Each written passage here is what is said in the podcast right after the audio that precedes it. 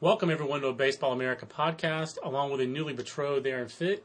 I am John Manuel, and Aaron, we want to congratulate you on your recent nuptials. It was, uh, uh, well, first of all, it was in cool green Asheville, so it was a plus, plus two big ones on that, going to the site of my alma mater, uh, Great Asheville, High, School, High School. which my son dismissed, gave a dismiss, a cursory glance when I drove him past my lovely alma, alma mater of Asheville High.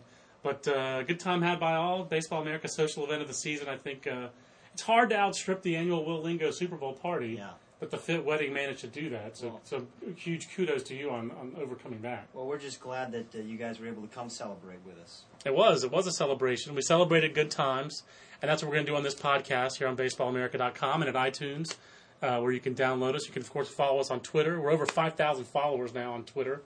Uh, in fact, I think we're well over 5,000. We'll probably pick up a few more. I think Ben Badler's going to pick up a few more after his uh, mention in Rob Neyer's uh, blog uh, last uh, the, today uh, when we were recording this, and uh, we picked up a lot since the draft.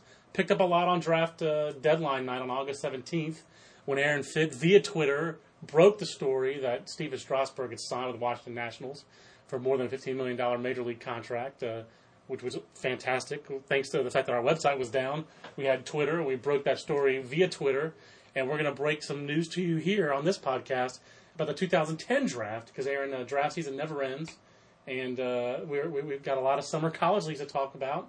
And we're even going to bring in in the second half of this podcast our very own Conor Glassey to talk a little high school. So we have a, a jam packed podcast today as we talk summer college leagues and then 2010 top 25 college and high school prospects. So a lot to cover, Aaron.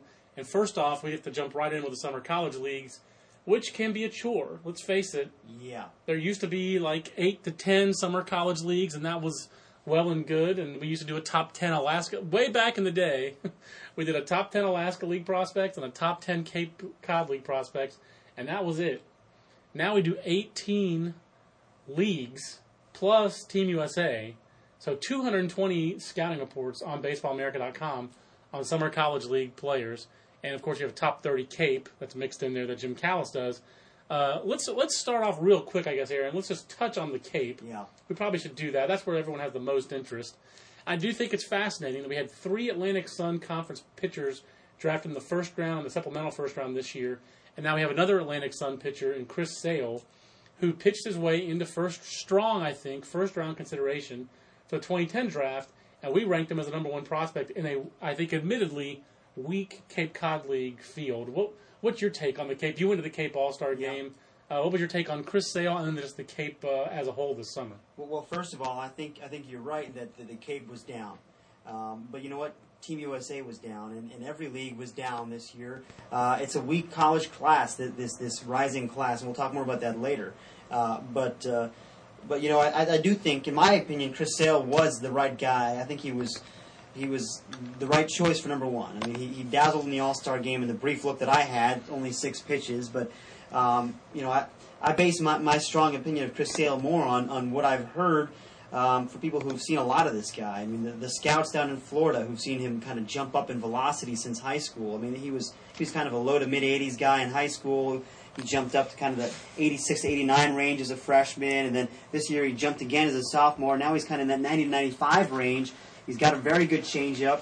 Uh, I guess the knock on him is, is the breaking ball, but he does have kind of a little bit of a, uh, uh, uh, frisbee type slider he's got Right. a low arm slot that, that I think can be an, an effective pitch for him. I guess there are questions about that, but Well, let's I mean, face it. Well, the, the guy that all the buzz is this morning in prospect circles uh, was Madison Bumgarner making his big league debut last night, um, and that's what Ben Badler was tweeting about. I was referring to earlier. And Madison Bumgarner is a low arm slot guy. Madison Bumgarner doesn't have a great uh, breaking ball. Chris Sale, I don't think has Madison Bumgarner's fastball command. And just having talked to a scout about Mad Bum, and I'll end up blogging this later today.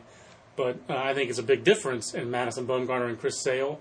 But there's some similarities too. Yeah. And Sale has good size, like Bumgarner, not as physical, Right. taller, but not as physical. Low Left-handed. slot, left-handed, a plus fastball, and uh, there's a lot to like. I think with Chris Sale. I just also think that an average Cape year, he would not be the number one prospect. I think what we, the Cape tells us overall, Aaron, and what we kind of already knew, the 2010 college class Yeah. is not shaping up as a super strong No. one. And, and, and I've talked to scouts, John, who, who have Chris Sale number one on their whole college board. Yeah, yeah. Uh, so I mean, he's you know, I, for me, it's it's it's it's Anthony Ranaudo, and again, we'll discuss that more later. But uh, you know, I think in this in this this Cape Cod League group, it, for me, it's, it opens wide up after that. I mean, No I- doubt. Zach Cox is number two. I mean, he's a very intriguing player, but he's also clearly a flawed player. I mean, his his defense at third base is a question mark.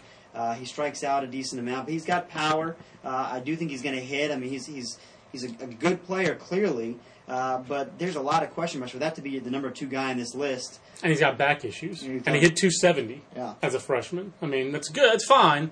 It's not, you can't bury him based on the numbers, but I mean, he's not a him and and then have Jed. Uh, now you pronounce his last Jed name. Gyorko. Jed Gyorko of West Virginia. Um, who I've, I've seen his name butchered all over the place. I didn't want to butcher the pronunciation, but you know, Jed Gyorko is kind of a. And he's getting Dan Uggla comps, and the guys I've talked to really think he can hit. Yeah. You know, Oh yeah. and that makes him stand out in this class. Uh, for me, He's Just- got some legitimate power too. yeah, that's it, it's strength. I mean, maybe he's not this athletic, but you get Dan Uggla comps a lot with guys like that. I'm going to throw Brett Lawrie on him a little bit, not having seen him because that's the same Yeah. thing you hear about Brett Lawrie. Brett Lawrie is physical, he has power, he can really hit. That'll have to be for another podcast when JJ Cooper and I revisit the World Cup that's going on in uh, Europe, but starting today, as a matter of fact, September Excellent. 9th. So uh, just it, it, just- it all keeps coming together, Aaron. But uh, Brett Lawrie playing for O Canada in, in the World Cup. But yeah, I mean, the, I think the fact that Jed Gyorko, a guy who doesn't have a real great profile, is the number four prospect in the league, tells you a little bit about the Cape. Uh, anybody on that list who maybe is maybe lower on the list, not that a guy that you would have ranked higher, but a guy who really intrigues you, who you think could jump up on our 2010 list as next season approaches? Well, the- the first name that jumps out, of course, to me is, is Jarrett Parker, who's Yeah. number 25 on this list because he didn't have a good summer. He struck out a ton, and he, and he, he struck out an awful lot in, in, in his college career at Virginia, too. He, he swings and misses a lot. I mean, Yeah. that's the biggest knock on the guy. And I think he was worn out this summer. I think that Jim was right to rank him 25th on this list because you have to base it on performance this summer to some degree. But this is a guy who has serious five-tool potential. Um, you know, he's, he, he's a true center fielder with, with, with speed and power potential. Um, and I think he could jump up if he can continue to improve. I mean, he improved an awful lot, John, from his freshman year to his sophomore year. Um, if he continues to refine that offensive approach, I think you could see him go pretty high in the first round. Um, and, and, you know, another guy that I think is kind of similar that didn't even make this list is Ryan LaMarre from Michigan. Yeah, yeah. Uh, a real five tool guy. Didn't have a good summer. Um, I think that's a guy that could really jump up next year as well. I think you know who my uh, personal cheese ball is on that uh, on that Cape list. It's Rob Rasmussen. Yeah. I've always been a big Rob Rasmussen guy. Had a scout tell me in Southern California in 2007 he had the best, breaking ball in, in the Southland that year and uh, a legitimate fastball to go with it. And uh, guys who have hand speed like that generally throw a little bit harder than the, as pros than they do as amateurs because the hand speed is why how you project velocity. Uh, you can do it with the body. You can also do it with hand speed. And then you've got uh, the hand speed to spin a breaking ball like he does. Uh, I'm a big Rob Rasmussen fan. And uh, the other the other thing I would watch from that from that Cape list is you had two Virginia Tech guys on there, Yeah. and uh, Mickey Wiswall, right? Or he's Uh, no, Boston he's College. BC, no. I'm sorry, Jesse Hahn, and then who's the other Tech? Uh, Austin outfit? Wates. Austin uh, the Wates. athletic outfielder. And, and of course, you also have Matthew Price, who Correct. didn't make the list. uh, who'll be an eligible sophomore next year. And you know, you you saw some head scratching on the uh, blogosphere and the web, and some of the, I'm sorry to say, less informed people uh, when you saw Pete Hughes' name in that Washington coaching search.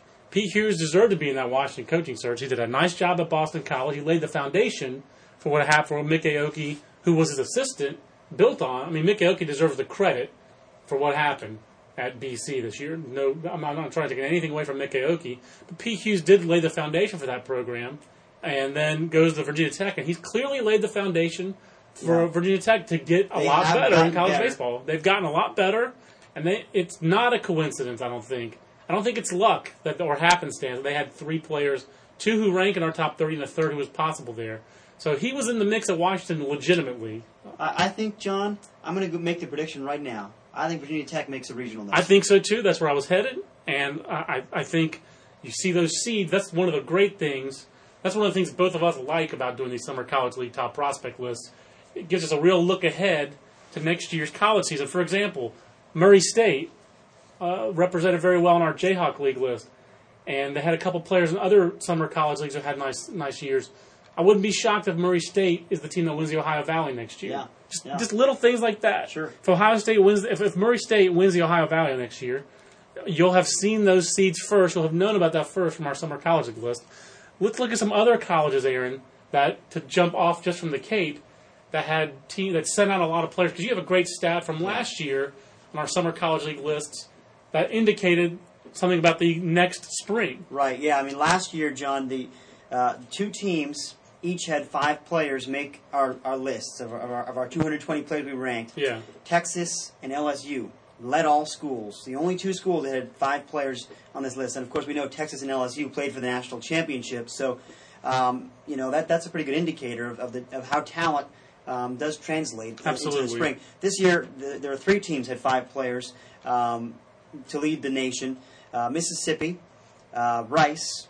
Not not a big surprise in either of those two Absolutely. schools. How about Washington State, John? That was kind Washington of a State made, made a regional this year. Uh, they're going to be awfully darn good next year. They've got a lot of young talent. I mean, the the players that they had in the NECBL really stood out. Uh, good projectable left-hander named Adam Conley that they're excited about.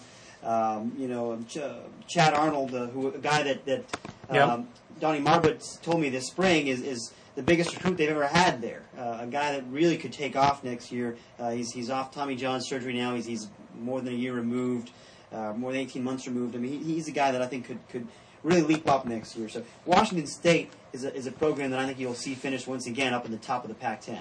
Absolutely. Now I'm gonna have to remember which league Rusty Shellhorn is in. It was one of the last leagues that I edited.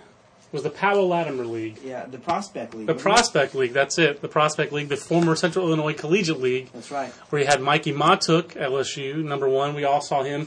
This league's list really intrigued me, actually, Aaron, because the kid at Cornell, Brian Billigan, he sounded intriguing. Uh, guy with a plus run tool. Kyle Goodell at Valpo, I remember it from, specifically from doing last year's college preview, where their coach, I think it's Jeff Woodson, or Tracy Woodson, the former NC State third baseman, former big leaguer, who put that Goodell is the first and actually the only player in Valpo's baseball program history who was drafted out of high school, didn't sign, and then came to Valpo. So he's got he's got some intriguing talent. Yeah. And then they have the Shellhorn kid, who actually was the number nine prospect, who I remember just very intriguing out of high school in the state of Washington. Guy didn't pitch a lot at Washington State, but struck out all, yeah, all 21 outs in a high school game were by strikeout ones for him. Tied a state record set by Tim Lincecum. He's a little lefty, kind of basic, basically a poor man's uh, Rob Rasmussen is what he is. He's a he's a Washington State guy as opposed to a state state of California guy. Yeah. So he's less polished, hasn't faced the level of competition that Rasmussen did. Although Rasmussen also went to a private school, didn't didn't, and that was the big question about him coming out of high school. How good? How would that stuff play against better competition? So we'll see with Rusty Shellhorn. But he, the guy struck out 89 guys in 68 innings this summer. So so got a plus curveball, and uh, we'll see. Five foot eight left-hander. Uh, sometimes you can see those short left-handers do some things in college. So there are that, that's the reason we do these summer college lists. There are guys, even eight or nine or ten deep, in some of these middle tier, uh, you know, not the Cape uh, leagues. Every, after the Cape, everyone kind of is, is in the same bag for me. With the exception of, I, I do think, John, the North Woods League has clearly established itself, established itself as, as the clear-cut number two league. And I do think year in and year out, Yep. they are the most consistent second league. I think there might be other years, some years where other league rivals it in talent, but I agree with the Northwoods League. And in terms of attendance, it's the number one league. And here's one thing I've noticed about the Northwoods League, and, and it's one reason that I think next year, you know, I might I might consider going to 20 deep on this league. I Wow, look at you. thing to say. Wow. Because there are always guys who don't make the top 10, uh, who are younger guys that got consideration for the top 10, and then Yeah. the next year they go to the Cape and they blow up. And I'll give you a couple examples. Brett Jackson, Nice. almost Good made call. by top 10 a couple of years ago uh, in the North Woods, didn't make the cut, he blew up. Uh, Dow, uh, uh, Victor Black, another Nice. guy. DBU. Um, you know, I mean, they, they, they're these kind of talented players, and there are guys like that this year that I really like in the North Woods. Young players that didn't quite make the cut. Um, as it is, I think there are some some players on this list. Rob Brantley, the catcher out of UC Riverside, is the number one guy. He sounds really extremely he sounds really interesting. Absolutely, he really does. left-handed hitting catcher. He's just loose and athletic. Uh, he can really hit, and he's he's got the tools to catch. I think as well. Uh, Dixon Anderson, another one. Two, actually, there are two power arms out of Cal on this list. Yeah. Dixon Anderson, uh, Eric Johnson. I mean, Cal, they, they produce a lot of good arms. I mean, we've seen Yep. that over the years. Yeah, Tyson Um, Ross, or uh, this year the right fielder, uh, Brett Smith, the right fielder. Brandon Morrow. Yeah, Uh, absolutely. Blake Smith's the guy you're talking Blake about. Smith, thank you. Uh, yeah, I mean, you know, so these are, here's two more for you for Cal. See if they can, if those guys can translate their talent into results this spring. And, I, and I'm a big Tony Thompson fan. I will see Mm-hmm. what he can do. I've only seen him one time. I've talked to one scout about him. That's a guy who's very spread out, doesn't use his lower half in his swing very much, but he has got some real juice. And again, he was a guy 20 plus home runs this year, helped lead Kansas into regionals. I mean, they played in a regional final in North Right. Carolina. So Right.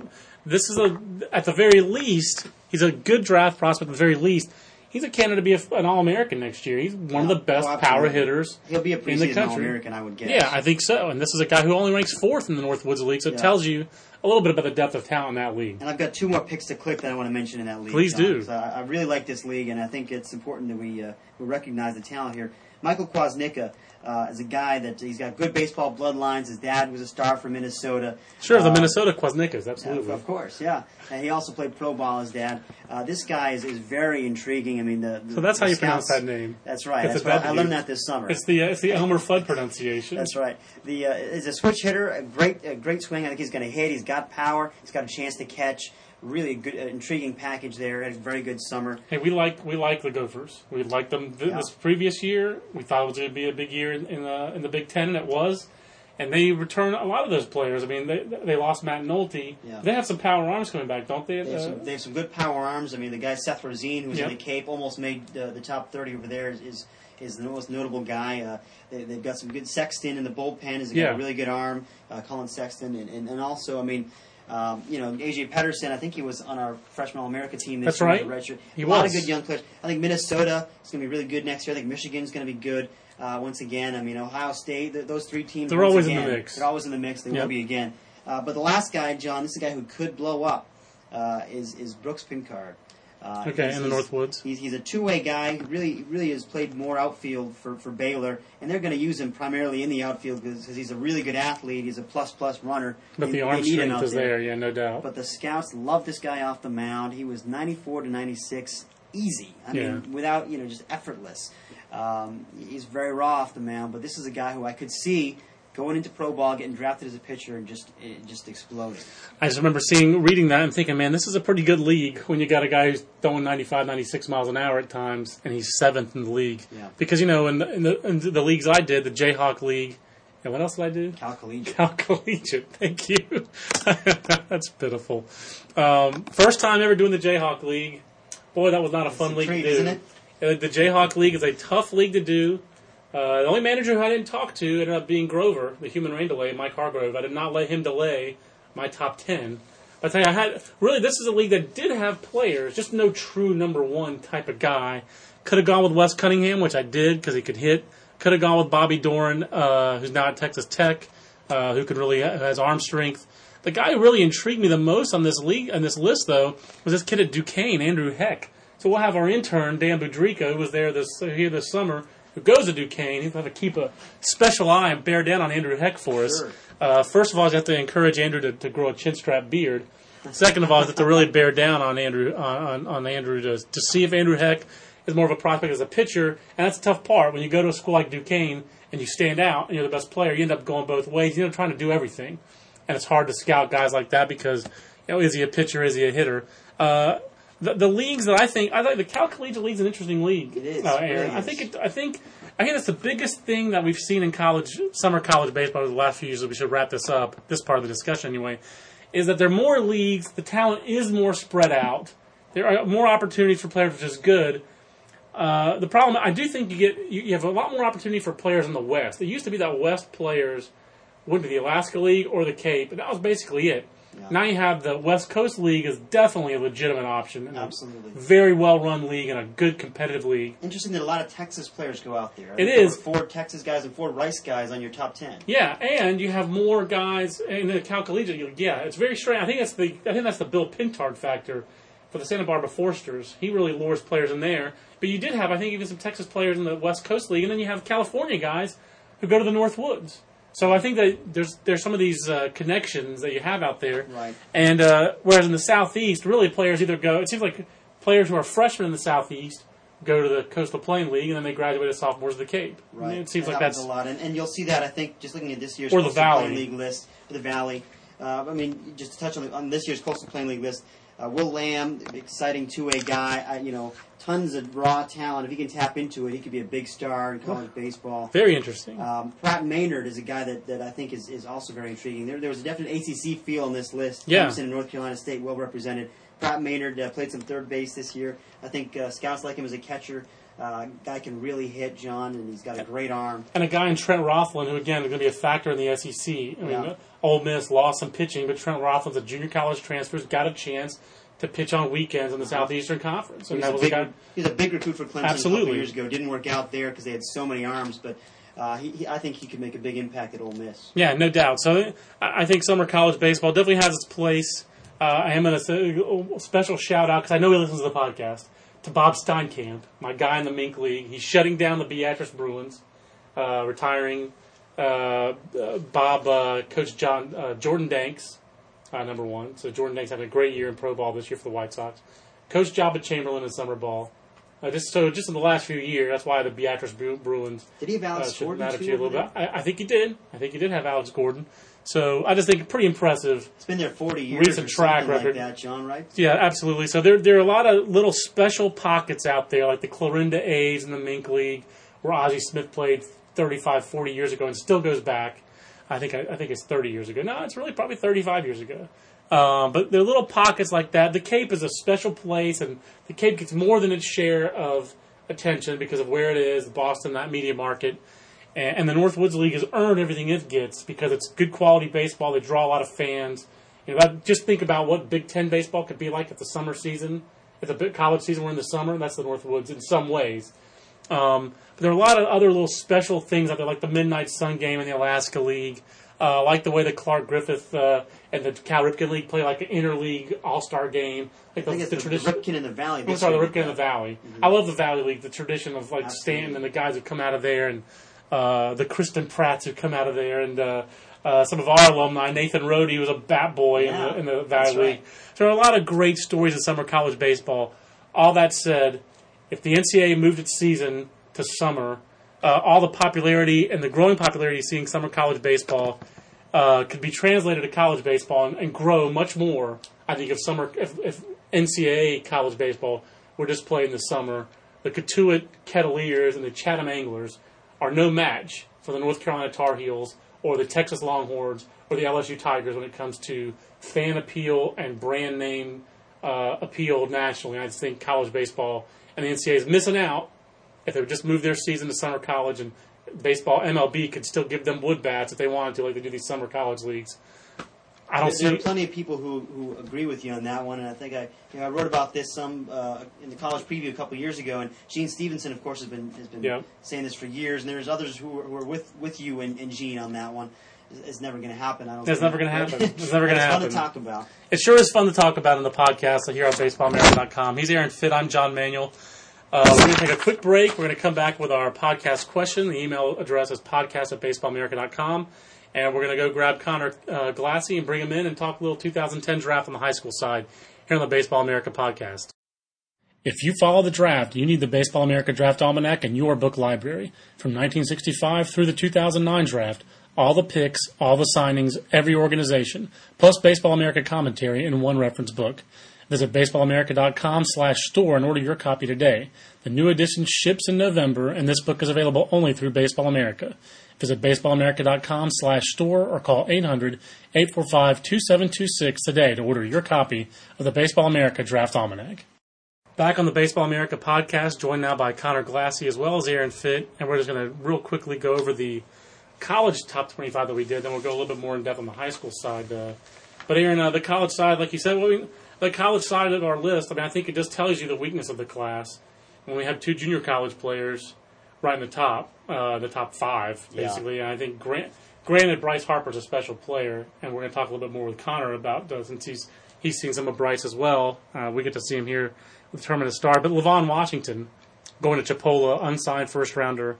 Uh, Levon Washington has a chance to go much higher than 30th Yeah. uh, in the 2010 draft, uh, especially con- consider the guy basically had no arm this year, like a 10 arm on a 2080 scale. It was below. It was worse than any major leaguer's arm, and the guy still got drafted in the first round. I think it tells you the rest of his uh, the rest of his repertoire, the rest of his tools, I should say.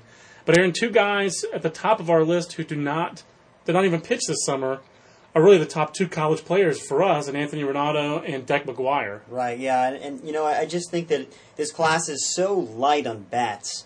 You're going to see a lot of from the college side. You're going to see a lot of arms go early.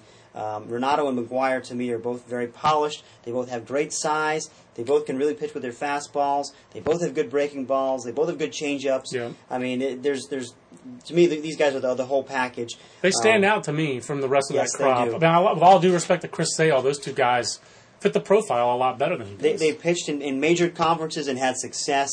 I think Deck McGuire was the ACC Pitcher of the Year this Yeah, year as a sophomore. Uh, and Ranaudo, of course, we saw what he did, leading LSU to the national championship. I mean, uh, th- those two guys are studs, I think. But after that, um, we had a, a, a tough time deciding who would be the top position player on our board. Very hard. And you know, we ended up going with Christian Colon, a guy who doesn't have. Uh, I'm talking about the top four-year position player. Right. Uh, a guy who doesn't have uh, huge tools. Right. Um, you know, he's he's he's kind of fringe average tools across the board, except for in, in my mind, John. This is a, a, a huge difference. He's got a, he can really hit. Yeah, I, I think he's, hit. I think he's going to be a plus hitter, and I think he's going to be an offensive second baseman, and I think he's going to be a very productive player because his instincts make everything play up. He's only a fringe average runner, but I mean he steals. I think he was 24 for 26 stealing bases this year. Very smart ball player, uh, and he does have some tools, obviously. Um, so you know, I, I think he's a guy that will go high in the draft. I think the whole problem here uh, on the whole college side is there's nobody who fits the profile. Yeah. That's the whole thing. On the position players, there are no profile guys. Colon is a middle infielder who doesn't run. Zach Cox right now is a third baseman. He might fit the profile best, but the hit tool is in question. Yeah. Both those guys have so injury is his issues. defense too. I was gonna say he might be an outfielder. Both those guys have injury issues. Cox with his back. Colon broke his leg at the end of the summer. Rick Hague swings and misses a lot. We're we're not sure about his profile. Jed, uh, say his last name. again. Gyorko? Gyorko. I don't know why I can't remember that. Jed Gyorko again just doesn't look the part necessarily. He's a good hitter, really good hitter. Uh, what position does he end up playing? And uh, Bryce Brentz might be the best raw power guy out of all these guys, Huge bat speed, but but he's a six foot tall right hand hitting outfielder. Um, a corner outfielder. And, and you know what else is, is there are questions about his makeup. I mean, Right. He did not impress people this summer. I mean, Gary Brown doesn't make hard enough contact. Jarrett Parker doesn't make enough contact. I mean, you, you just go up and down the, the college player list. There's not a lot of profile guys. It's a it's a tough list. And you know, the 2008 draft. The reason we got so hyped about that draft is the college guys could hit. You see why the scouts get excited when the college guys can hit. Because look at Buster Posey already in the big leagues. Look at what Gordon Beckham's doing in the big leagues. Smoke, Up- Alonso. Up, and down. Pedro Alvarez. Alvarez, the second half, Pedro Alvarez, a thousand ops in the, in the Eastern League. I mean, that was a special draft, and we knew it coming in. The reason why? College hitters. 2005, we knew it coming in. Braun. Braun, Zimmerman, even Alex Gordon's been a disappointment. yeah. But Tulowitzki, you just, you just don't have those kind of drafts come along. And this 2010 draft is the kind of draft where next year, Conor, we're going to be talking to these scouting directors, and we're going to hear guys talking about, oh, we don't have any hitters. You know, you're going to hear the same thing over and over again. Uh, Aaron, last thing before you pass the mic to Conor is, uh, is there a guy who wasn't on that top 25, maybe, who's close, that was maybe a guy uh, who we already haven't talked about on the summer college league list who you think could pop on there? I know we had a little Sure. difference. Well, in the list. here's here's here's the sleeper that I think Conor would agree with us on this one. So good transition. Josh Os- Josh Osich from Oregon Yeah. State, uh, big physical left-hander who can run that fastball up into the mid mid to maybe even upper 90s. Um, he's got ridiculous raw stuff. Um, he hasn't had a lot of success. He hasn't really done anything yet in two Right. years at Oregon State. He, he- you know, he, he- his numbers were okay this spring in But they the weren't dominant, role. yeah. But this is a guy who should dominate with his stuff. Um, I want to see what he can do. Maybe as a junior, he just he pops and, and, and he could jump up and be a, a top. He could be this year's this year's James Paxton. You know, There's a time Yeah. when James Paxton, everyone thought he was going to be a you know a top ten pick or so. Yeah. Slipped a little bit, but uh, uh, I think I think Osich has that kind of arm strength, and he's he's even more physical than Paxton. I think so. I, he's that's the guy that I think could could really uh, could really pop. I think you're right. Uh, uh, I, I was a big Josh Osich guy on this list, but you're, right. He hasn't. He really just hasn't done enough. Uh, so we're going to bring Conor Glassey in now and, and talk a little bit about these uh, the high school list because I guess the thing is, Conor, uh, as you know, we, first of all, we have two guys named Sale, which is kind of neat. One on each list. I didn't know that. I don't know if we've ever had a player named Sale. Not that I can remember. And now we have two Sales. We have Chris Sale and we have Josh Sale. Out of Seattle, out of your old stomping grounds. Yeah, that's right. It's actually Sally. It's Sally. Oh, Spelled the same way. We have to ask if Chris Sale spell. Is he? Does he pronounce uh, his name that I way? think it's Sale. Okay, the guy for uh, the guy for Florida Gulf Coast actually is Sale, but Josh Sally. Any rela- no relation to John Salley? I hope not. Anyway, I want, to see him on Best Damn Sports Show, which thankfully that show's off the air. But uh, it does seem like the top of the high school list is is pitchers. But even without um, you know, Bryce Harper, wouldn't have been in the 2010 high school list anyway. But there are some. If you want a hitter, the high school list does seem like it provides at least a few bats, Conor. Right? Right, there are a few bats, and, and like you said, the the list is dominated by pitching. I think that's again the strength of the, this year's class. There's some some real power arms, especially at the top, but there are some position players too. I mean, uh, Manny Machado is the top position player on our list, and he's a real slick fielding shortstop. But he has a physical body, and he's going to hit a little bit too. He's, he sounds like he's got a chance to be a better version of Jio Mier, who was the first round pick this year of the Astros and got off to a nice start in pro ball as well. But you know, Jio Mier pretty much the, came into the year as probably the best high school shortstop and finished the year as a top high school shortstop. And it sounds like Machado's got a chance to have a better bat than him. right? Exactly. It's a similar profile. The the high school shortstop that's slick enough at the position to stay there long term. Um, he, he's a real real fluid defender, good arm, and he has a little bit better body than than Jio Mier, and uh, probably a more advanced hitter. I didn't see Jio, you know, at Right, this time right. last year, but he looks like he's a more advanced hitter than Jio was at that stage. You have some you have some names that some people will I think already know about. I know Karsten Whitson is not related to Ed Whitson, so we got to make sure we get that one right.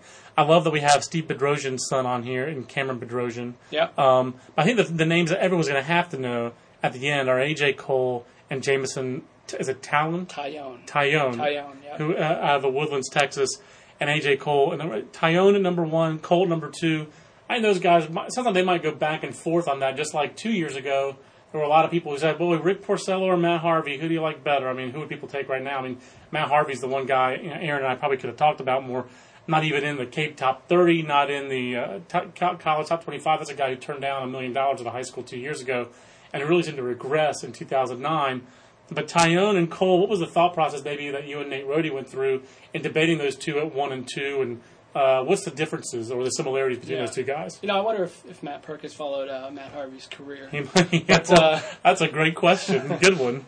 Uh, yeah, Taillon and, and Cole are definitely close. We have them one, two, and we have Taillon number one right now. And really, there's not Um, a, t- a huge difference between those guys and then Whitson and Stetson Alley, right? Some guys like Stetson Alley in that group, don't they? Maybe Stetson Alley fell off a little bit this summer. Stetson Alley, you know, we have him at five, and I, th- I think that's where he belongs right now. Okay. He, he does have, in terms of pure arm strength, he has the best pure arm strength. I mean, Okay. I've seen him up to 98, and it's just electric. Yeah. But he, he needs to kind of figure out where it's going. He has a little more refinement to do than Taillon and Cole. Yeah, he definitely does, and he's he's you know they're more starting pitchers, and he's pitching out of the bullpen now. And Okay. I saw him uh, at East Coast Pro in the first inning. He looked great. He was 95 to 97, just dealing. Yeah. Second inning he came out. He was more 92, 94, and his inning went something like walk, walk, hit batter, hit batter, walk, hit Yuck. batter. You know, he, he, he really kind of lost his stuff there. So he Gotcha. needs a little bit more refinement, but the, but the arm strength is special.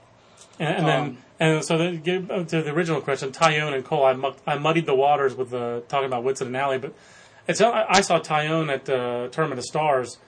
The thing that impressed me the most was the size and the his ability to repeat his delivery at that size and at that age is pretty impressive. Is that mm-hmm. why he's number one for you? That's why he's number one. I mean, AJ Cole is a little bit more projectable. He has the, the leaner, thinner frame that scouts can, can dream on, and the stuff is really good right now. I mean, he's been up to I've seen him up to 94. Uh, you know, I've heard reports that he's been a little bit higher, but he just hasn't been as dominating as Taillon has been. Mm-hmm. Taillon is already he's already filled out, but he's showing great stuff, and he's just been. I mean, he's been great every time out in the summer, which is impressive considering these guys pretty much pitch year round these days. the consistency uh, to do that in a summer showcase that's hard to do and that's an impressive to me that means a guy has a chance to get off to a really strong pro start and i, I think confidence is such a big factor when the talent level is similar if you not if you pitch with confidence you're to sometimes you're going to play uh, it gives you a better chance to reach your ceiling i just think that's an underrated factor that i think Sure. And I mean, part of his confidence, part of it is the fact that he can just bring it against the best high school hitters out there and overpower them. That's a, that's a huge part of it. Get, that's the best thing about the, the summer showcase circuit. A, you do get a lot of innings. Sometimes you almost get too many. Like you said, all these guys are going year round, but you get to see the best pitchers going against quality hitters. with wood bats. It's, Exactly. It's great. You don't see him overmatch uh, uh, less physical guys. Sure. One of the other guys on this high school list, you know, scouts are going to converge on Las Vegas this year anyway. I mean, they do every year anyway. Vegas has a lot of talent, but with Bryce Harper at CC of Southern Nevada, uh, joined now by his brother, a left-handed, was a legitimate left-handed prospect out of Southern California, joined by Donnie Roach, who uh, went to Bishop Gorman, uh, went to the University of Arizona for a year, now transferring also to CCSN. Um, so everyone's going to be in on Vegas anyway, but that's going to bring some additional heat in on Kris Bryant. Mm-hmm. It sounds, just reading the stuff, Conor, like Kris Bryant has a chance to be the top hitter in the high school class, but he did not bring it consistently this summer. He was not. He just didn't perform. It sounds like this summer. You're right. He, he's a he's a big, tall kid, long levers, and you know I've seen him with metal. Okay. And with metal, it's ridiculous. He puts on a show. There, you know, at the PG National Showcase uh, back in June, Yeah, Minneapolis. there was a there was a metal bat home run derby, which is you know Fun. It's it's just fun basically. It's a little fluffy. It's just but it is fun to watch, and especially when Kris Bryant got up there. The other the other hitters in the event, they were all just pulling the ball down the line, you know, barely getting him over. He steps in and just starts hitting moonshots to center field with metal. Now with Wood, it's it's a little bit different story with him. He, um, I think maybe because of his long arms and and you know a, a little bit longer swing, he hasn't been able to make the adjustments to Wood that some of these other guys have Okay. so far. But you know the raw tools are definitely there. He has incredible power, and when he does start to put that together and you know get around with a wood bat, it's it's going to be special for him. Sounds like his raw juice is really as good as anybody's in the class, and that's high, high school or college. There's a distinct lack of power bats on the college side. I mean, Zach Cox is probably the, the best combination, or Jed Gyorko, uh, you know, out of West Virginia. But there's just not a guy that you can look at. It's not like that thumper that we had so many of again in the 2008 draft, where you had Smoak and you had Alvarez. Mm-hmm. Just not that guy who fits that profile on the college side, and it's. Uh, that may open the door for more high school guys to get drafted. And again, that I'll go back to that 08 draft because it was remarkable for having only two high school pitchers who got drafted in the first round, and only one of whom signed, and Ethan Martin. And that lets us transition to our uh, podcast question, which we're going to f- wrap up the podcast here real quick with a couple questions. Of course, Joe LeCates, as usual, sending in the, the podcast question. You know, who will be better between Matt Purke and Gerrit Cole as we look through the draft down the look down the road at 2011? You already mentioned Matthew Purke. Does he follow that uh, Matt Harvey track? You hope for his sake he doesn't. Uh, now he didn't turn down four million dollars. I think those reports are exaggerated. It looks like he turned down in the low two million dollar range. He still turned down a lot of money, and now he's going to Texas Christian. Uh, one difference is that Matthew Purke will be eligible as a sophomore, so he will be in the same draft as Gerrit Cole. Uh, I'm going to give that edge to Gerrit Cole because Gerrit Cole throws 100 miles an hour. Yeah. Not all the time, but he sits in the mid to upper 90s. I just think Gerrit Cole's pure arm strength is so rare. Um, and the reports on him, he was number one on our Team USA top 20 that Aaron did. His pure arm strength is very rare in college, and it sounds like the makeup has gotten better. Those are big concerns about Gerrit Cole in high school. Um, it sounds like he was a better teammate this summer than the reports we had out of high school. And again, look for UCLA to be very dangerous in 2010. We'll see if the Bruins ever figure out how to play.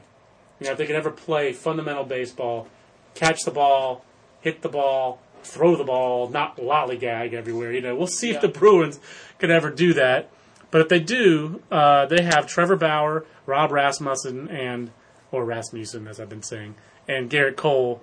That could be special. Uh, so I, I'm going to give that edge to Gerrit Cole. Sure. Um, that's just, that's just me. One other email I want to mention is Adam S. just gave us some kudos to JJ Cooper and I. He thanked us for our Fix the Draft podcast. It was one of the most interesting conversations he's heard about the draft, and no one else besides Baseball America is that knowledgeable about the draft. We appreciate it, Adam, and I, I think so. Uh, but before we wrap the podcast, I actually I forgot to ask you a question that I meant to ask you, Conor. Yeah. Just on the high school t- top twenty-five, who's kind of your not necessarily personal pick to click, but who's a guy who maybe you think is lower on the list, who has the best chance of jumping way up to the top of the list? Is it a guy like a Justin O'Connor who is a Midwestern kid? Seems like he's shown some flashes at Tournament of Stars anyway, of having some real hitting ability and some uh, pitching ability. Or there's somebody else on that list that you kind of like? Maybe the Aviles kid. He sounds interesting. The kid out of New York. Yeah. Is there a guy, or maybe even a guy who didn't make the 25, but who you think has a shot to break into that first round consideration? Sure, sure. I'll, I'll give you Aviles. I, I think they say it. Aviles, Aviles. It doesn't have to be one guy either. You can, Right. you can go on for a while. Yeah, he is. He is interesting, and you know sometimes you see those northern kids increase their velocity. Absolutely. You know, in the uh, in the springtime. Um, but one guy that I really like is Drew Cisco, Okay. and the reason I like him is because you know his his brother pitches in the Phillies. I do like Drew. Cisco. I remember this profile. Yeah. Yeah, He's yeah, and so and the thing about him is that he doesn't have the raw arm strength that a lot of these pitchers on this list have, but he knows how to pitch. Yeah. he can control. He already controls and commands four different pitches. And he's a grand, grandson of a pitching coach and big leaguer and Galen Cisco, so he has got pitchability. It seems like it just comes naturally to him. It does. It absolutely does. And the thing with those kind of guys is that when you learn how to pitch, you know, before you have outstanding stuff, yeah, some of those guys end up being better because they actually know what to do instead of just blowing their fastball by guys. and unlike his older brother Mike, he's not five ten or six foot. He's like six three, six four. He's, not. he's Yeah. got. I I don't remember how big he is. I remember he had legitimate size, and that's the biggest issue with his older brother, who's already in Double A in his first full season in pro ball, and you know had a nice college career at South Carolina. Uh, so I like that being a pick to click. I also love that Drew Cisco goes to Wando High School, which is just fun to say. Yeah, yeah. So I mean, he he has the better size, and so if he if his stuff increases a little bit, you know, he already knows what to do with it, and he's going to be even more effective than he already is. And yeah, and, uh, you know, I've already seen him just Yeah. just carve up these lineups every time out. You know, he just goes out there and, and deals. And that's again, we'll bring it, we're kind of bringing it back to the to the beginning of the podcast, which where we talked a little bit about Madison Bumgarner making his big league debut, and this guy I talked to this morning just talking about he likes the fact that uh, Madison Bumgarner carved up Double A guys with basically just not the same arm strength that he had last year, and you could debate why the arm strength wasn't the same, but he saw him sit 86 to 90, and he said his fastball still had late life. He still had control of it, and he actually had command of it. Yeah. And that's, you know, if you've listened to the podcast at all and you've listened to me ramble on for 40 plus minutes like we are today, um, I love fastball command. Sure. and I just think it just, we can, we can make pitching as complicated as you want to. If you command the fastball and you can get a hitter out with a fastball, when they're looking for a fastball, you're going to be good. Yeah. You're going to succeed. the thing with Bumgarner, I mean, do you think it goes back to the fact that coming out of high school, you know, there were reports that he he wasn't really allowed to throw a curveball or a breaking ball until later in his high school career. So he really learned how to pitch off that fastball, command the pitch, and that's I think that's It's gone a exactly what it is. is. I think that's absolutely what it is. And I talked about this with the scout today. When you see younger pitchers, uh, amateur pitchers, who every time they need, or even pro pitchers, we'll bring it to Clay Buchholz. I had this. We had this debate with Jim Callis, and uh, you know, in our top 100 last year or two years ago about Clay Buchholz, Joba Chamberlain. Who do you like? Why did I like Joba Chamberlain? Because when he needs to make a pitch, he pit, throws his fastball just as often as he throws his slider. Mm-hmm. When Clay Buchholz needs to make a pitch, it's never the fastball, or it's rarely the fastball. And it's the same thing with a lot of young pitchers. When you're a young pitcher, especially an amateur, and when every time you need to make a pitch, it's a secondary pitch. Well, those pitches just aren't going to be. You will see with David Price. You just don't get as many guys chasing that slider off out of the zone. You better learn to throw your break ball to be a swing and miss pitch in the strike zone. Because most of the time, you have to throw it in the strike zone and get major league hitters to swing at it. yep. Yeah, you can get guys to chase, but not all the time. And if you want to get the best hitters out, you better be able to get them out in the zone. That takes command. That takes late life. It takes you can velocity's part of it, but not all of it. And I just think the biggest part is being able to throw a swing and miss pitch in the strike zone. That's very hard to do, but to be a big league frontline guy, you better be able to do that. Clay Buchholz does not do that with his fastball. Joba Chamberlain can, but he doesn't do it consistently. Uh, and David Price is still learning that. And uh, I, that's a big difference, and that's why I like young pitchers who can get out with the fastball. Clearly, there's more to it than that. Clearly, you can't just go out there and throw 60, 70, 80% fastballs. I think I overdo it when I talk about that, when I go to those extremes. You have to have a really special fastball, uh, like a Curt Schilling or a, Ra- a Roger Clemens fastball, to be able to do that.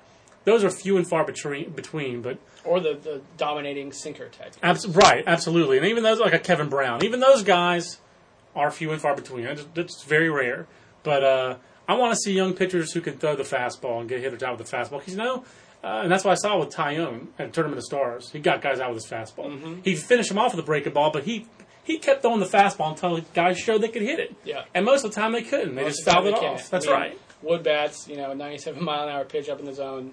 And I res- lot of these guys, as good as they are, no chance. and I respect that crazily about Gerrit Cole. He just attacks with a fastball. Yeah, I saw Cole pitch for the, the Team USA collegiate team Yeah. when they were here, you know, in our backyard, which is great. That's awesome. Uh, and I mean, it was against Guatemala, but he was just, I mean, you could just tell that he was dominating. Yeah. He, even against a real team, I guess I would say. yeah, that's fair. You can see him, you can see him dominate. And, uh, he just, he got ahead with his fastball. Basically, his strategy was to get ahead, you know, strike one, strike two, and then it seemed like he would Almost. he would scare him. He, he would kind of brush him back and then throw a fastball away or a slider. Yeah. So, you know, with that kind of with that kind of juice on the fastball, and and his pitching style to intimidate, he'd, he'd be scary to face. Well, that's and I think that's you know when you look at our college list, that's why Chris Sale was a top guy on our Cape list because that fastball. That's why Anthony Ranaudo is a top guy on the four-year college list, and it sounds like that's why Jameson Taillon and, and AJ Cole are top of the high school list. So the 2010 draft starting to take shape, and the biggest X factor, of course, remains Bryce Harper, and he is enrolled at College of Southern Nevada. Uh, he'll take his GED in October. Once he passes that, he'll be uh, eligible to play at College of Southern Nevada, and then I think all hell's going to break loose. We're going to see all the scouts run in, and right now we've got. Uh, remember one of the first things you ended up doing for us last year, Conor, with your internship was kind of a chase for the number one pick. Yep. You kind of did that a couple times on the blog, and we'll see. Let's like the Nats are going to be able to hold off the uh, Royals and the hard-charging Baltimore Orioles for that top pick in next year's draft. But uh, in my mind, 2010 is not a great year to have a really high draft pick because it's just not a great class. So uh, we'll have more on the Baseball America podcast next week. Obviously, with Conor, I'll wrap us up here. Well, I just want to say, have, Yeah, you, have you seen uh, Southern Nevada's schedule? You know they I play haven't. Chipola. No, I did not Yeah. see that. Oh, they, they, now they played last year, so they'll open the year. Uh, that's aw- that's awesome. That's where Yeah. scout every, every scout in the country will be there because they always have that opening season schedule uh, tournament before the Division One four year guys start up, and that's what they do it on purpose. So you'll have you could have Jake Eliopoulos and Levon Washington and company there at Chipola Yeah. taking on uh, the, the Harper brothers and uh. Donnie Roach. That will I be wonder fun. if I wonder if Southern Nevada has added a bunch of bleachers this year because of all the people that are going to be showing up to these games now. They might have to. Maybe they should move them to Cashman Field, uh, uh, the AAA field. But uh, I know that uh, I know we have guys who work for us who want to get out to Vegas, and uh, I know we'll be in touch with our uh, usual Vegas contacts, which is a lot of fun. We Yeah. like our we like our Vegas contacts. so Absolutely. those are good guys. But uh, it'll- th- th- that will be the team to watch. I mean, CCSN might be the most talented team in college or or, or uh, uh, amateur baseball next year, bar none. And uh, it'll be unusual to see that many junior college guys that high in the draft. We hope you uh, bared through the entire podcast. A long podcast today, but uh, we didn't do one last week, so we're just making up for it. So for Aaron Fitt and for Conor Glassey, I'm John Manuel. We'll see you next time on the Baseball America podcast. Until uh, until then, so long, everybody.